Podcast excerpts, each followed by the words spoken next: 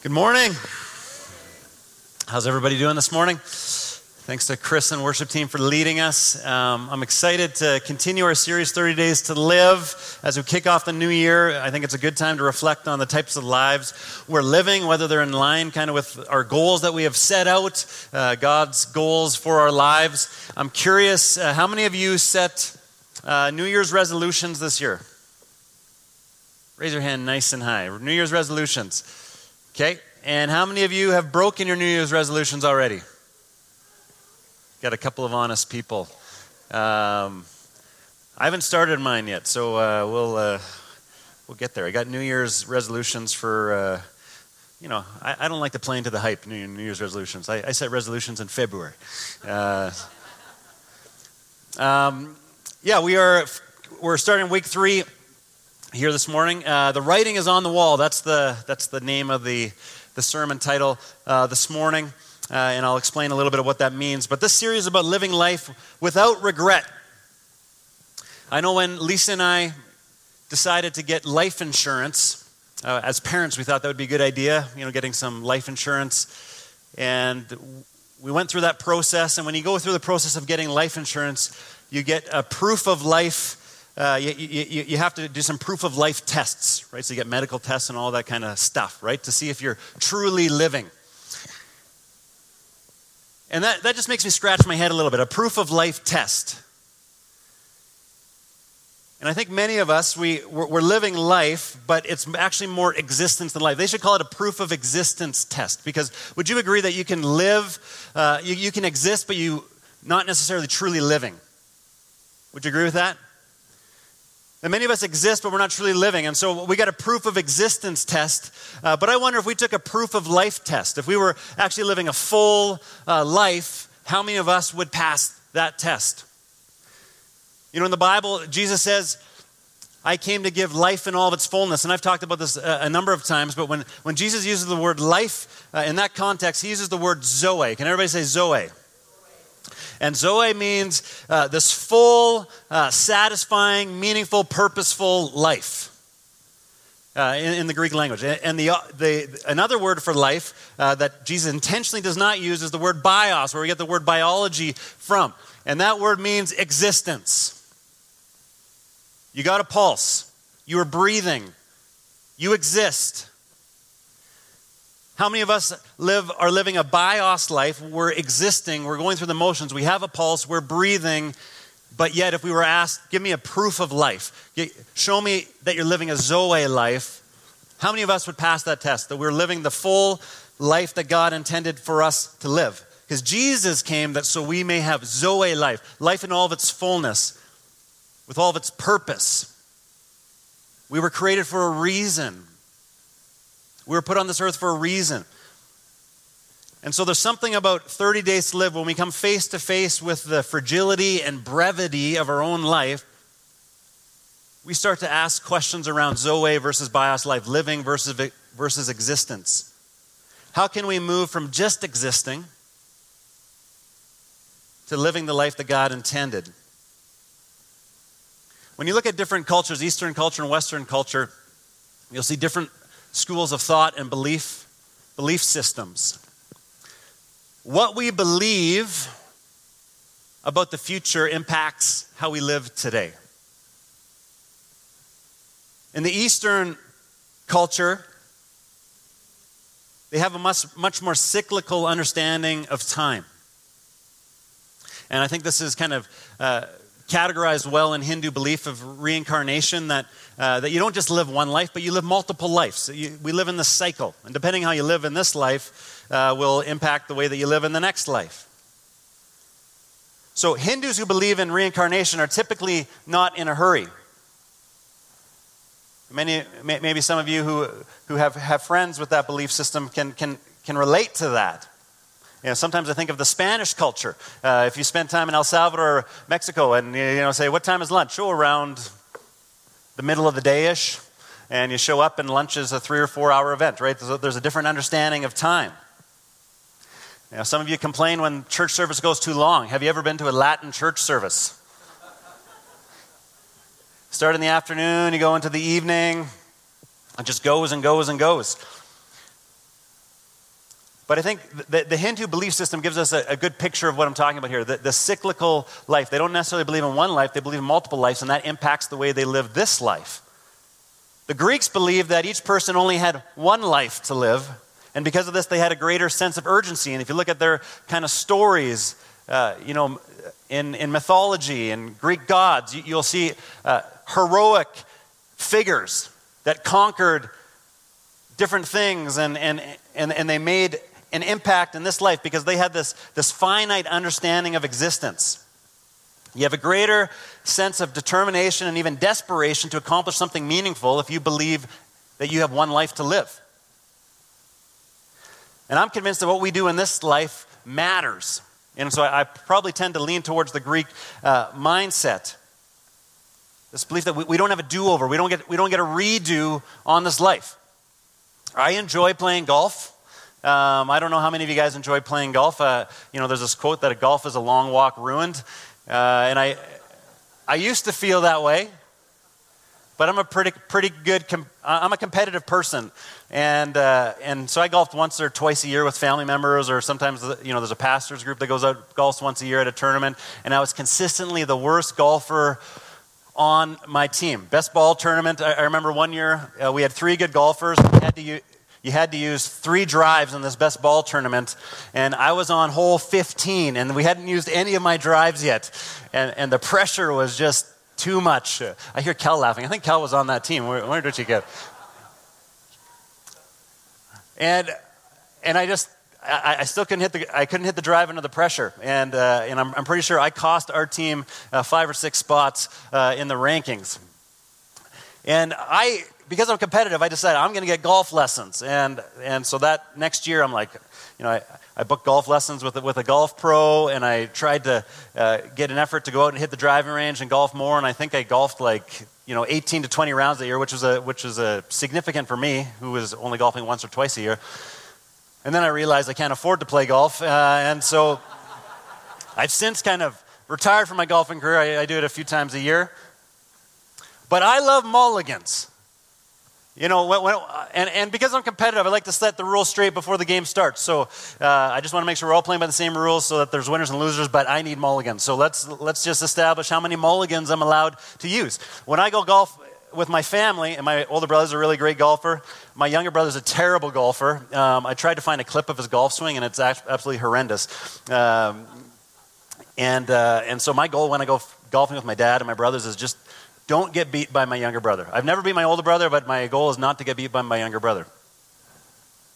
So a couple summers ago, we were, we were out golfing, and, uh, and it was tight, and I could, I could feel like my blood boiling. Like my younger brother was like right there with me. And, uh, and so there was a couple of you know, times where I, you know, hit the ball and it was kind of behind the tree, and I, you know, you, you know, we weren't allowing mulligans because we just needed to make sure that this was for real. Like we, we needed to rank uh, the, everybody. So, uh, you know, I give it a little kind of push, you know, let's say it was like hole 10 or something, right? I just kind of push it out from behind the tree, a little better line.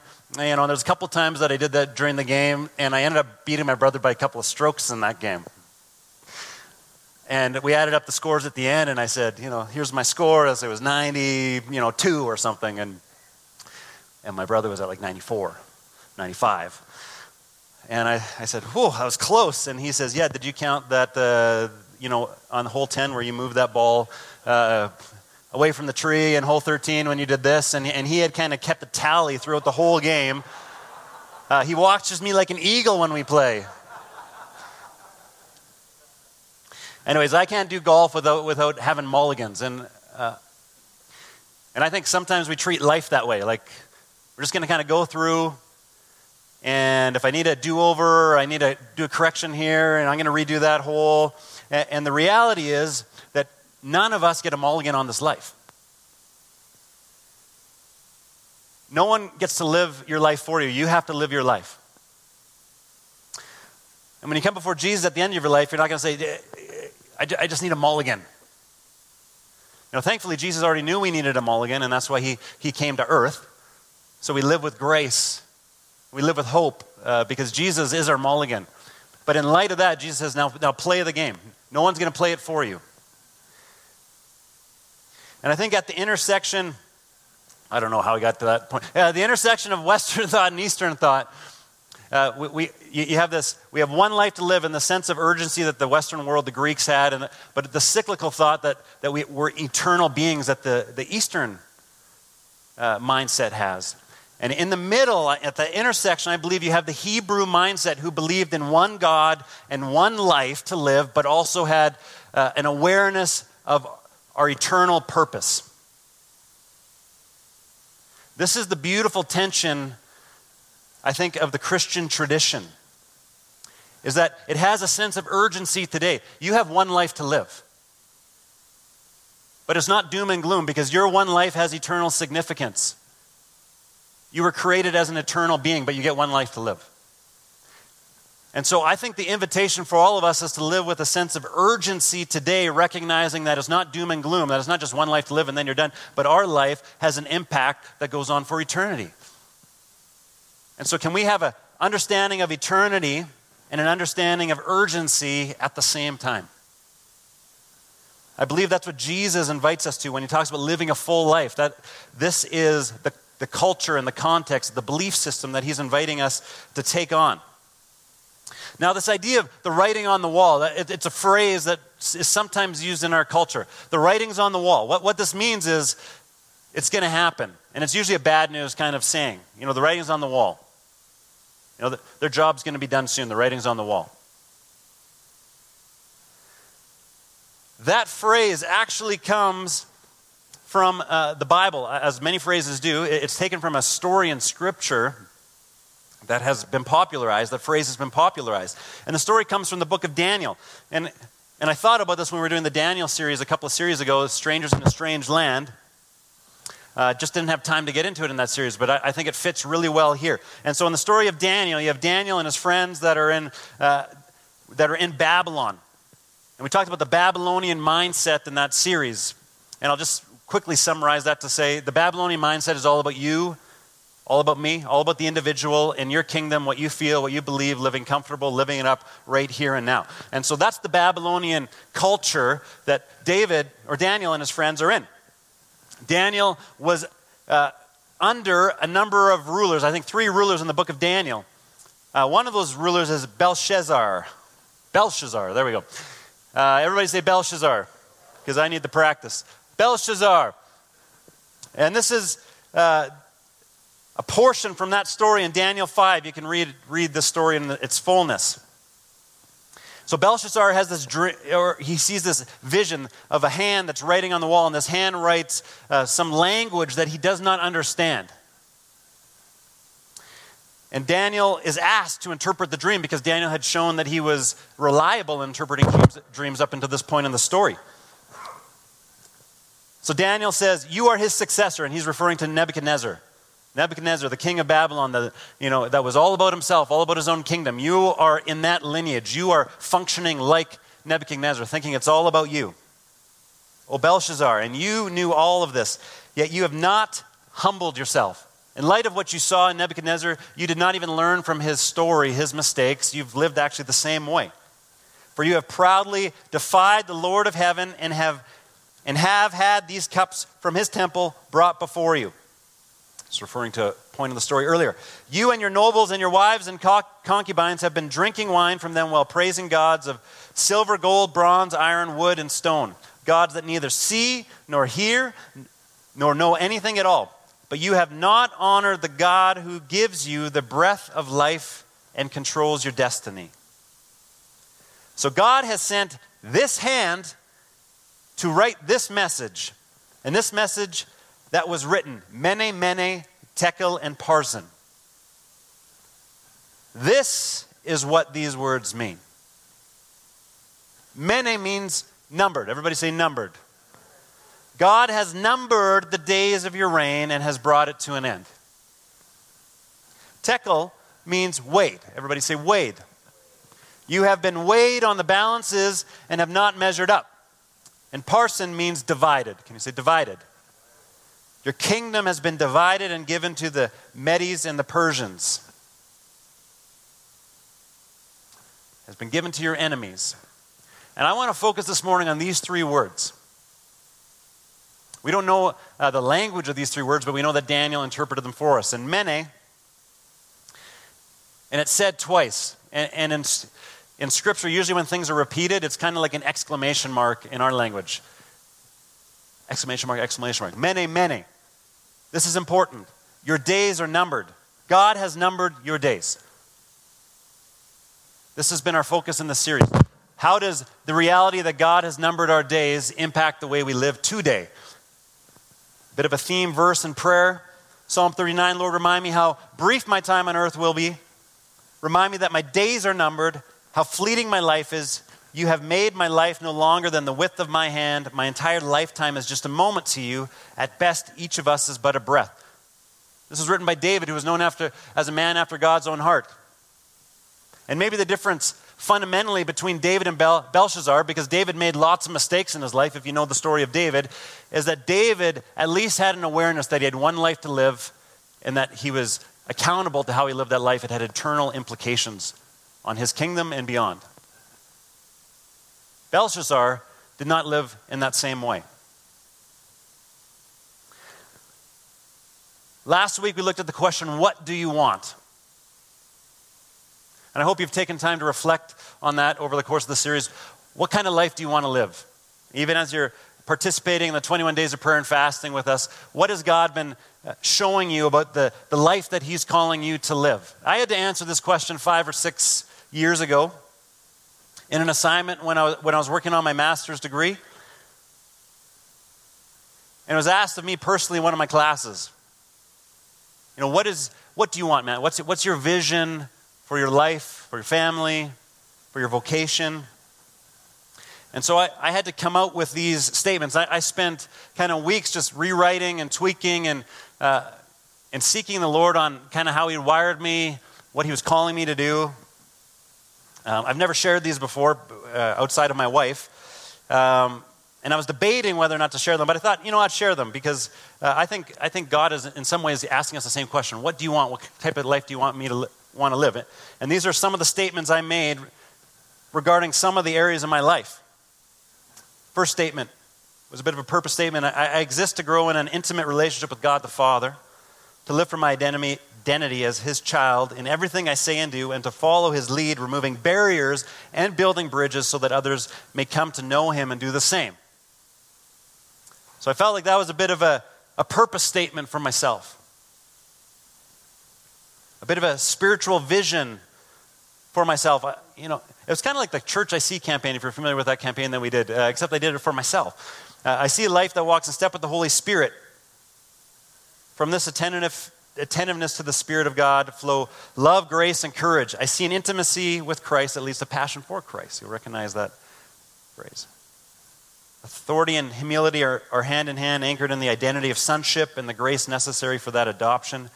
I see integrity and faithfulness with the small responsibilities and private aspects of my life, as well as the large responsibilities and public aspects of my life. About my, vi- about my marriage, I said, I, I see a husband who loves his wife as Christ loved the church and gave himself up for her. Lisa, who's the name of my, name of my wife, um, Lisa is encouraged and empowered to live out her unique calling. And I see in our life laughter and adventure. Our marriage is a place where we experience and reflect the grace, forgiveness, love, and freedom of Christ to each other. We are an interdependent team that views our opposite personalities, and if you know us, you know how opposite we are, opposite personalities and giftings as complementary for the mission God has called us to. Our primary ministry responsibility after loving God and loving one another is to raise three men who are unrelenting disciples of Jesus Christ. Parental vision. I says about what I see for myself as a parent. I see three warriors equipped to build God's kingdom, each of them with different gifts, passions, and abilities that have been called out of them, mentored in them, and intentionally released through them for the kingdom of God. I see history makers who have built their lives and identities on the unshakable foundation of Jesus Christ. I see three young men who courageously follow the voice of God. They also increasingly reflect their heavenly Father's heart, despite how their earthly father may have rep- misrepresented that to them.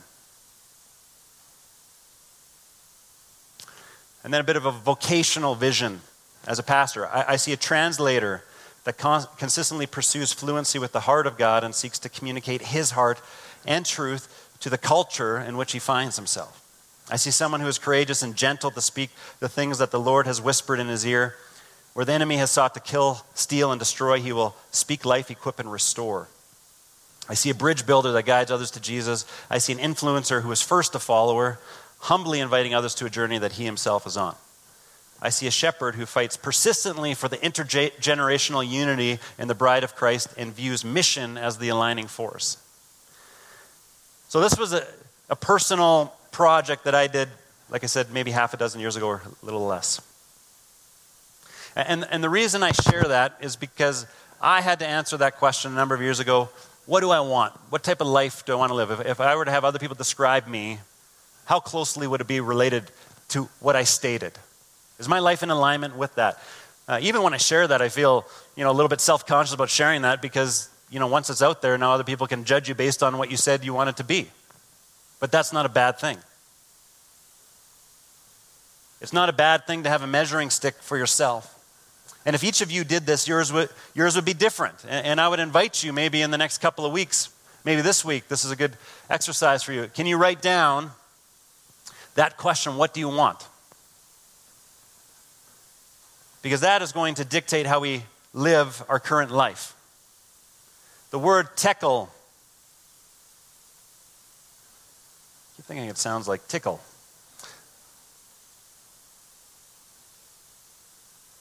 means numbered. And here's the reality that your life and my life will be weighed. It'll be weighed, it'll be measured. And that makes me a little nervous, almost like looking at the weigh scale in the morning and deciding, do I really want to step on that? Some of you can attest to that. I hate it. I hate stepping on that thing. But at the end of our lives, we're going to be weighed.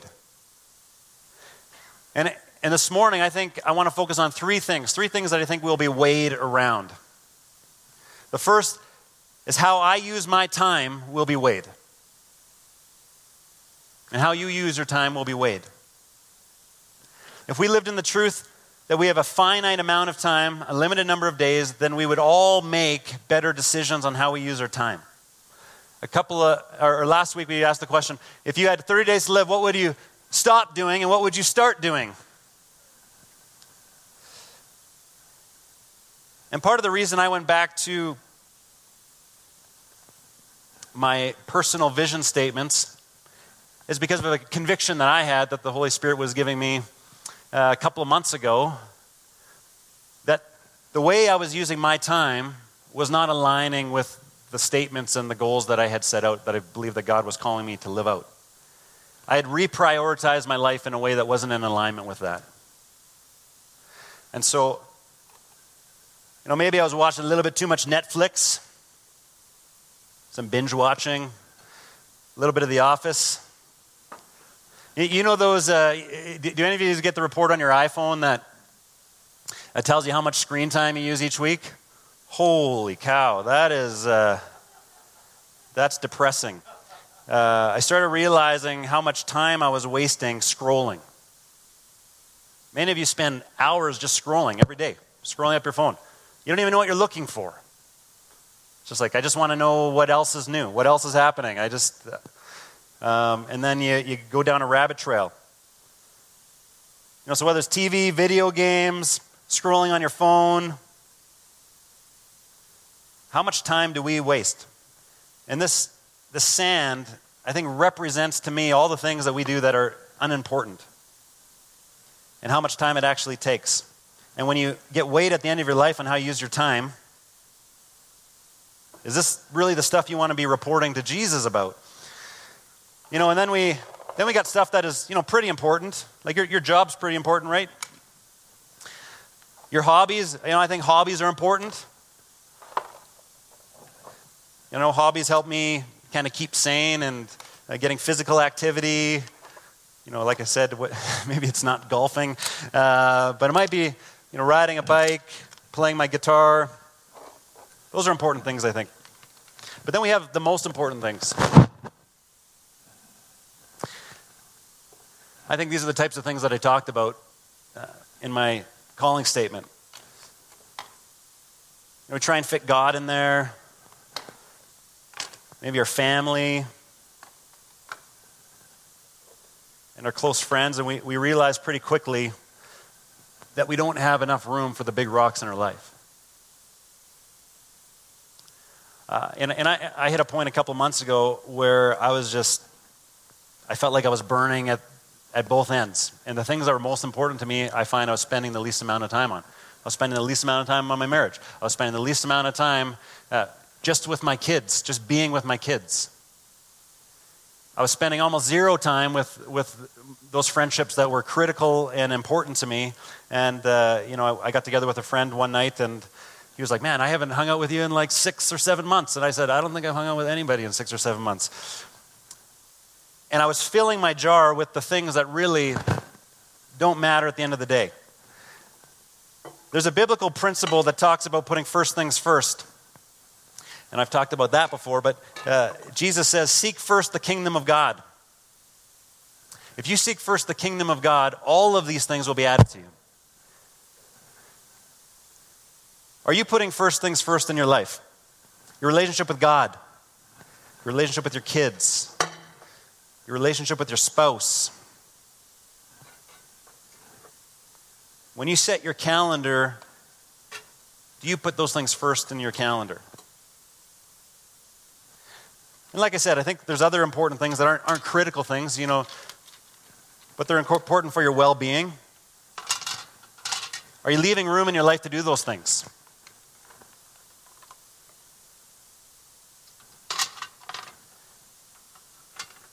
I actually made a conscious effort uh, after one of my New Year's resolutions was to, to play guitar more because I wasn't playing guitar at all. And that's one of the ways that I kind of recharge. And so I set up all my guitar stuff in her living room. Lisa hates it. Um, actually, no, I shouldn't say that. She doesn't. I, I, told her, my goal is to play guitar more. And she was like, that is good. That's good for you. Um, and then we got all this other stuff.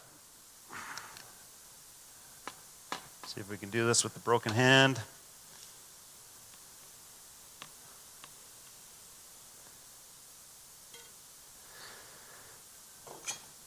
And I believe this reflects this, this biblical principle that you need to orient your life around the things that matter most to you, that matter most to God. Seek first his kingdom above all else. Above all else. And all these other things will be added to you, and he will give you everything you need. The secret of focusing on first things is maintaining order and keeping our priorities straight. Our perspective on order de- determines our capacity. I think many of you, if you're like me, will say, I've, I do not have any capacity left. And often that's because we've, we've put last things first. We've ran out of capacity. And we're overwhelmed because we know that the big rocks in our life aren't getting the attention that they deserve. What happens when we put the rocks first? I think the things that don't matter matter less. Jesus is saying here that more will happen, more will get done when we put Him first in our lives. When we keep order in our daily lives, then we keep our priorities clear, and order communicates priority. Whatever we put in first place becomes the organizing principle for the other parts of our lives. The reason I had to write out those vision statements for myself is because I had to have something in front of me that told me what my priorities were in my life. And at times of reflection, I can go back to it, and I, I, got, I go back to it over and over again. I say, Is my life lining up with this? No. Yes. It's a checkpoint. It becomes a guiding principle, an organizing principle. And God knew that we have a tendency to put last things first. And so He gave us safeguards in your life and my life to ensure that first things are first. It's not a pop quiz. You're not going to get to the end of your life and be like, oh, I had no idea that that was what was important. Jesus told you what was important. He actually, he actually gave you safeguards to ensure that it stays important. The safeguard for your time is a Sabbath. God gave us the Sabbath to safeguard how we use our time. If I ignore Sabbath, I can almost guarantee you that I will not put the rocks first in my jar. When is your Sabbath? Do you actually take a day a week to stop working, to stop performing, to stop trying to succeed, to stop competing, to just be? You'll see this is where the one and the infinite meet. Because God says, You got one life to live, live it for six days, work hard, But don't do seven days, and then another seven, and then another seven, because you forget that you're an eternal being. God, who's an eternal being, set the tone for this. Even in the creation story, we see that God took a rest. You know, why would God need rest? God is modeling for us what it means to live with urgency and purpose, but yet with mindfulness uh, in light of eternity. Do you practice Sabbath? Do you take a day with those that are closest to you? Do you take a day to recharge, to focus on those three or four big rocks in your life? Because there's a few things in your life that you can do that nobody else can do, and there's a few relationships in your life that you have that nobody else has. I'm the only husband that Lisa has, I'm the only dad that my kids have. Sabbath is a reorientation around my life as a son of God and the first priorities that He's given me in my life. What does that Sabbath look like? There's this principle of first fruits, giving God first in our lives, we see throughout Scripture. Give Him the beginning of your week. Give them the beginning of your day. This is why I talk about journaling so much in the, in the morning. You can live with a sense of urgency and purpose if you get up every day, day and you give them a portion of that day and say, God, how do you want me to live today? Remind me of the priorities that you've given me today. That time with the Lord in the morning is so important. Time at the beginning of every day and one day a week. God has given us those things as a safeguard for a time. Jesus modeled it for us as well. In, Math, in Mark 2 27, it says, Then Jesus said to them, The Sabbath was made to meet the needs of people, and not people meet the requirements of the Sabbath. And this is a popular verse when we talk about the Sabbath, and often people take us, Well, the Sabbath is for me. So I cannot do it if I don't want to. That's true. You don't have to do it. But God gave it for you to do. You know, what Jesus is saying here is not that the Sabbath is optional. He's saying that the purpose of the Sabbath is actually for you. Why would you ignore something that's for you? Why would you ignore something that God gave you to put in place so that you can live your life with purpose and me- meaning and in the proper orientation around what's the most important thing that He created you for? The Sabbath joins the one and the infinite, the urgency with the eternal. Don't ignore it. I think the, the second thing that we get measured on is how I use my treasure will be weighed. How I use my treasure will be weighed. Uh, I grew up in a small town in Manitoba in the 80s, and there used to be this thing called layaway. How many of you guys are old enough to remember layaway? Okay. How many of you guys have no idea what layaway is? Put up your hand nice and high. You have no idea what layaway is. Okay, this, this will be great. This will be educational for you. Layaway, so get this, you would put something on hold at a store until you paid for it.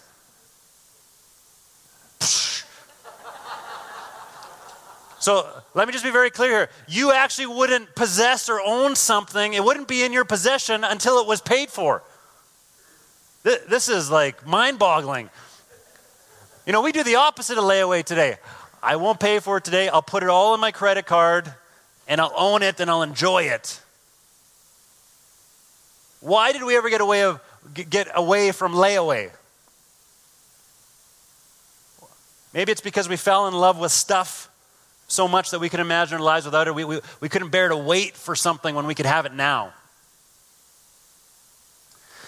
Now, Jesus tells a story in Luke 12 really about this idea, and I w- I won't read the whole thing now in light of time.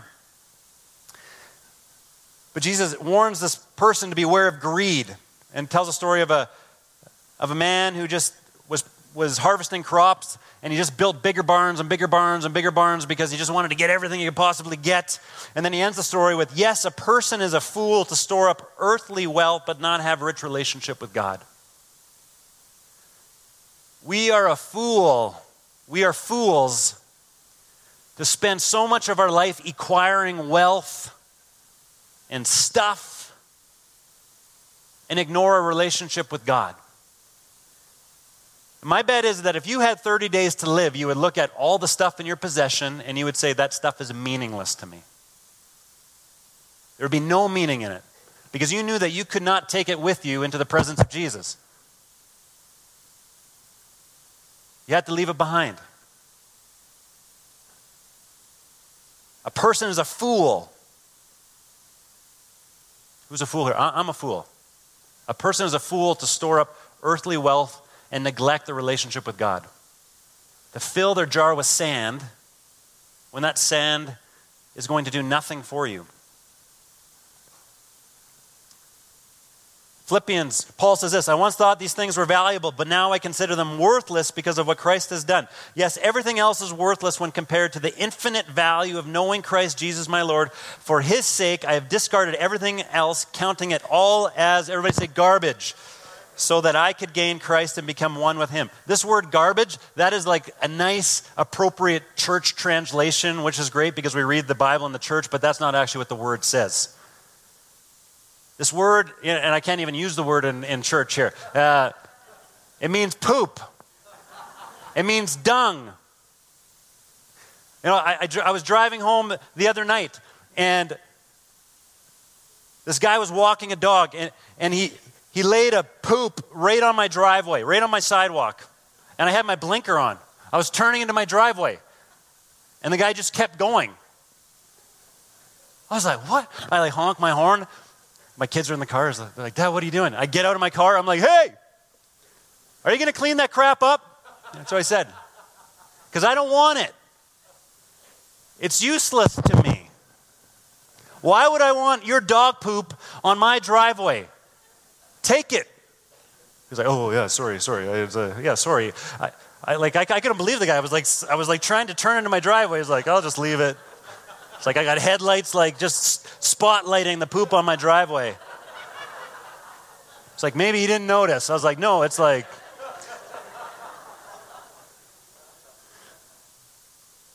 What use is it? Take it with you. I don't want it. Paul is saying the stuff you have in your possession is dog crap. And if you're offended by that, I, am I'm, I'm like, you know, the word that probably translates the best dog blank, bull blank, fill in the blank. Paul's saying that's what the stuff in your life is. What use is it to you? many of us just got like dog poo just like piling up in our house, and we're like, this is so awesome, this is so valuable. Paul's saying it has no value. No value. Proverbs 3, verse 9 Honor the Lord with your wealth and with the best part of everything you produce. Then he will fill your barns with grain, and your vats will overflow with good wine. And we think, that's great. I'll honor God with my wealth and everything, and then he'll fill up my barns, and then I'll be good. No, no, no. You see, this is cyclical. It gives you more, and then you honor him with more, and then he gives you more, and then you honor him with more. It's like you don't ever stop honoring God with your wealth. Sometimes we think just a one and done. Okay, I'll honor God at this bit, and then when He blesses me, then I can keep it. No, the reason He blessed you was to keep honoring Him with it. So again, it's not a pop quiz. God gave you a safeguard to guard your heart around your wealth and your materials. God gave us the tithe. Everybody say the tithe. To safeguard how we use our treasure. And I'll be honest, I hate talking about the tithe in church because I, you know, as a pastor, it's like, oh, yeah, you know, you know of course, you're talking about the tithe. You know, there's, a, there's a bit of this thinking that, I don't know, that, that it's just this, this corrupt organization when the pastor talks about the tithe. My, my job as a pastor is not to make you comfortable. I practice the tithe. And the tithe simply means 10%. That we would give God 10% of what He's given us. And it's interesting that the mindset that the tithe kind of pushes on us, because you think 10%, like that's a lot. But usually the thinking behind that mindset is God, why do I have to give you 10%? And God's thinking, why do I have to give you 100%? You see the difference? In the first mindset, we think everything we have is ours. But the other mindset, we understand that everything we have has been given to us by God. Everything is a gift. In Matthew 6:21, wherever your treasure is, there the desires of your heart will, will also be. If you want your priorities and your desires to be aligned with God, put your treasure where He's asking you. If you want to keep first things first, put your treasure where He's asking you. And this is not just generosity. I know we have a very generous church here, and that's awesome. But giving is in response to a need, tithing is in response to God's generosity to you. It's the first tenth. And it's hard to tithe when you think that everything you have is yours, is your right. But as soon as you flip the mindset and you think everything I have has actually been gifted to me by God, then it's kind of like, I get to live on 90%? That's awesome. I know there some of you that'll be like, well, you know, the Old, you know, the Old Testament and tithing and New Testament, and, and you know, you, you try and kind of theolo- theologize your way out of the tithe. Uh, I understand it because I've done it, and I'll just say to you that you don't want to play that game because the New Testament has kind of a man, has kind of this understanding that the, the, the, the church gave everything. It was like it was like communism not gone bad. It was like they they they gave everything. I don't think we want to do that. So the tithe is in your, in your best interest. Everything we have is a gift from God, and, and God lets us, I mean, unless He's calling you to give more than that, that that's fine. But, but use 10% as a guideline. Look at your life, and some of you would say, I'm not sure where we're going to get 10% from. Mm-hmm. That's why it's a aligning principle. And then you're going to have to ask the question what in my life do I have to rearrange and reorganize in order to prioritize it in this way? God gave us the tithe as a safeguard to our treasure. And when we show Him that we're faithful with what He's given us, He's more inclined to give us more. God, if you can trust me with money, with wealth, with power, with responsibility, you can trust me with more. Because God will see that it's not a trap for you. You know, I think, I don't, God hasn't given me tons and tons of money, probably because I haven't shown to be totally faithful with it. And I got to learn how to be more faithful. I believe that almost all of us could easily live off 90%. I know there's probably some of you that, who that's, that's not a reality. You're not even having an income, you don't have a job, and, uh, and that breaks our heart. And as a community, we pray for you. But we also recognize that that's not the reality of every person in this room. Most of us could easily live off 90%, but it would require changes. In fact, it's usually harder to tithe the more money you make statistically. I, I remember when Lisa and I were bringing in 27,000 a year and we were fully tithing. And we lived off that. But as more money has come into the house, I wouldn't say that it's gotten easier to tithe. It's probably gotten more difficult. And then I look at my barns and I say, maybe I need less in my barns. The third thing that I think will be measured on how I use my talents will be weighed.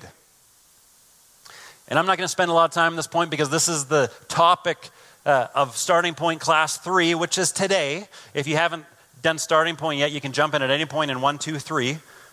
We recommend that you do class three before you do class four. But in class three, we talk about discovering your purpose. And we do talk a little bit of the, the, your time and your treasure, but we focus a lot on your talent, how God has made you, how He's wired you. God is going to weigh us on how we used what He gave us in terms of our talent. Your gift set, your talents, your spiritual gifts. How are you using it? Selfishly, for selfish gain, or are you actually using it in a way that you're seeking God first with what, how He's gifted you?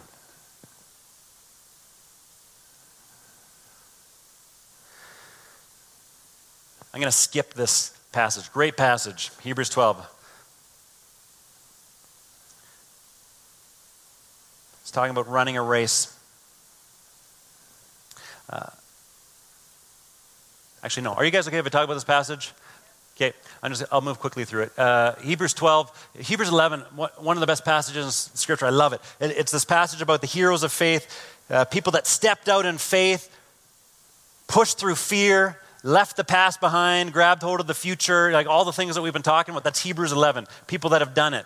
And then we get into Hebrews 12, and the writer says, Therefore, since we're surrounded by such a huge crowd of witnesses, it's describing this amphitheater of all these heroes of the faith in Hebrews 11 that are sitting around cheering you on in this life.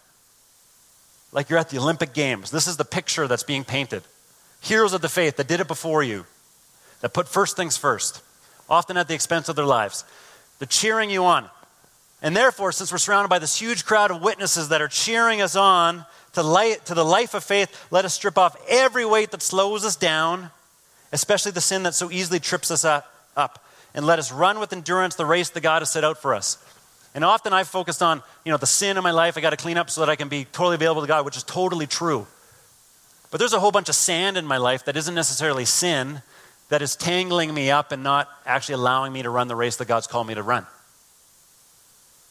It's not just about sin management, it's about just life management, prioritization. You know, when I, when I was younger, I, I, I ran track. I remember in junior high before I realized that running with a goal in mind is way more fun than just running. Um, but before I enjoyed ru- running with a basketball in my hand, I just ran.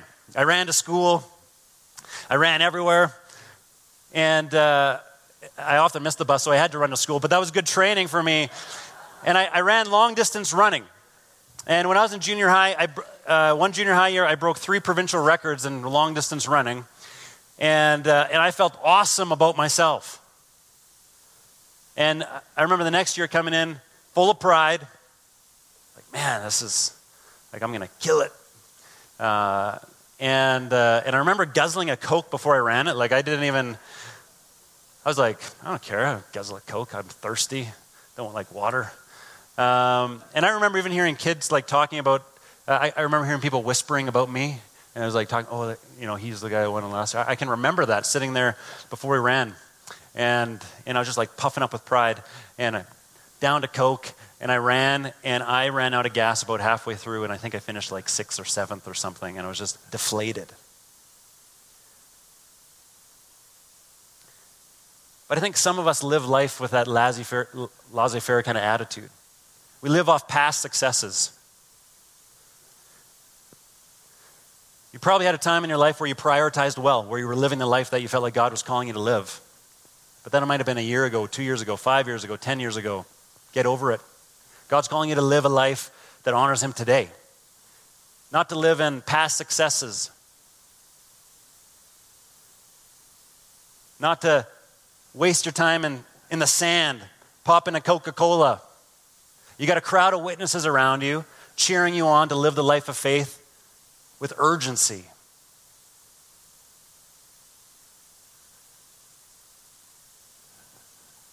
God gave us community to safeguard how we use our talent. That's the final safeguard. He's gifted you in such a way to run the race with purpose that's going to be impactful. But some of you guys are running in isolation. God's put you in a church, in a community to serve other people. And He's going to measure you on how you use your talent to glorify Him and bless others. So, this is what Starting Point's about. Uh, and so, I would encourage you, if you haven't done Starting Point yet, to, to check it out on Sundays after church. Um, Chris highlighted hearing God. You know, I think this is a major part of this because as we live in tune with God and how He's speaking to us day in and day out, we can start to live in a way that prioritizes the thing that He, prioritize, he wants to prioritize in our lives. Learning to hear God's voice is critical and foundational to everything we do here at SunWest, and that's on February 10th. The last word in the message to Belshazzar is Parsin, which means divided. Belshazzar had his kingdom divided up and given to his enemies. He had given away his legacy because he didn't live his life with an eternal perspective. He didn't realize that everything he had was given to him for a reason. How we prioritize our lives will determine our legacy.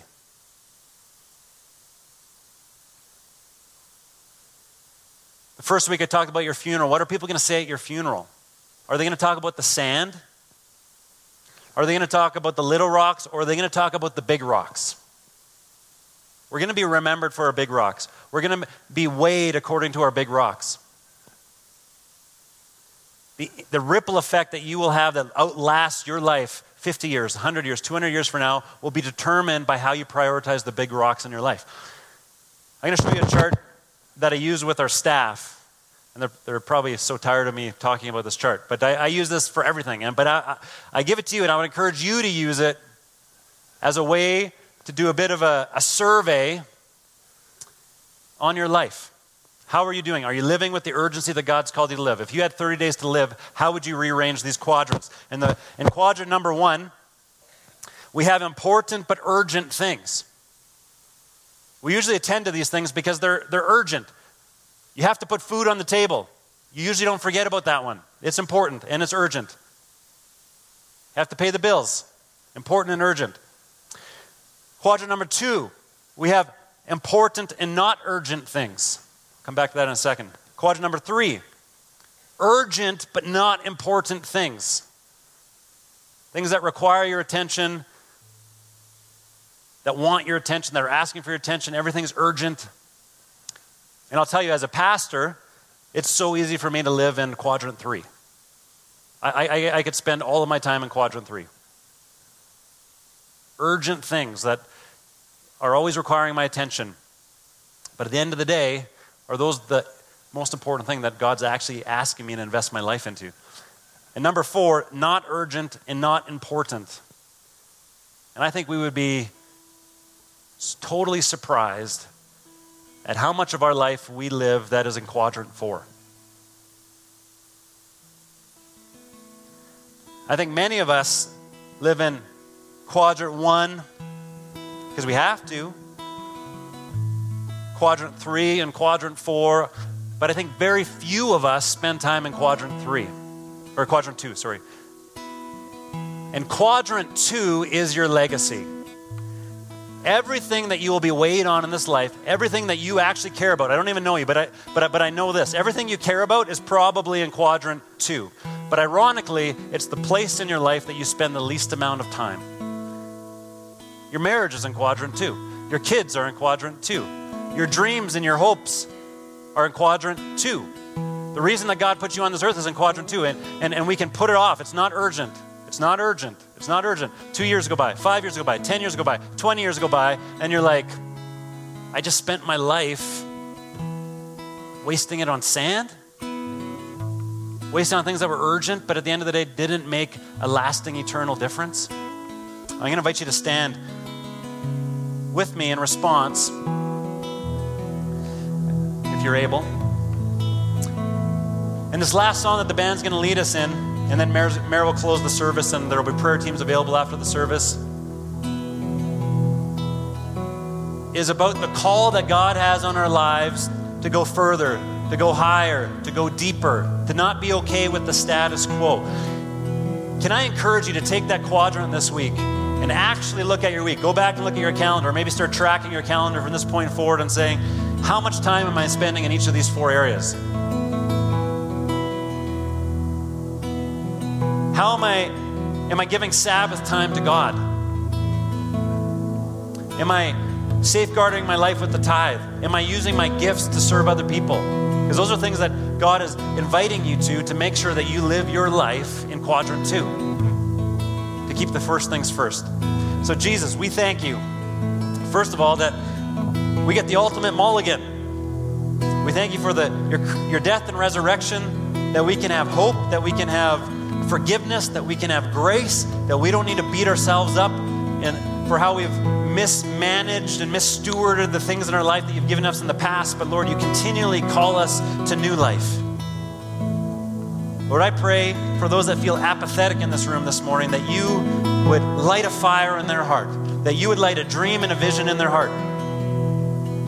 Lord, that you would that they would write down a, a calling statement, a vision statement for themselves, for their family, for their friends, for their work, for their vocation, and they wouldn't settle for less than what you've called them to. Lord, I pray that they would receive the grace and forgiveness that you have freely given us, but also the faith and the courage that you also give us to step into the future and to live the life that you're calling each and every one of us to live. We pray this in Jesus' name. Amen.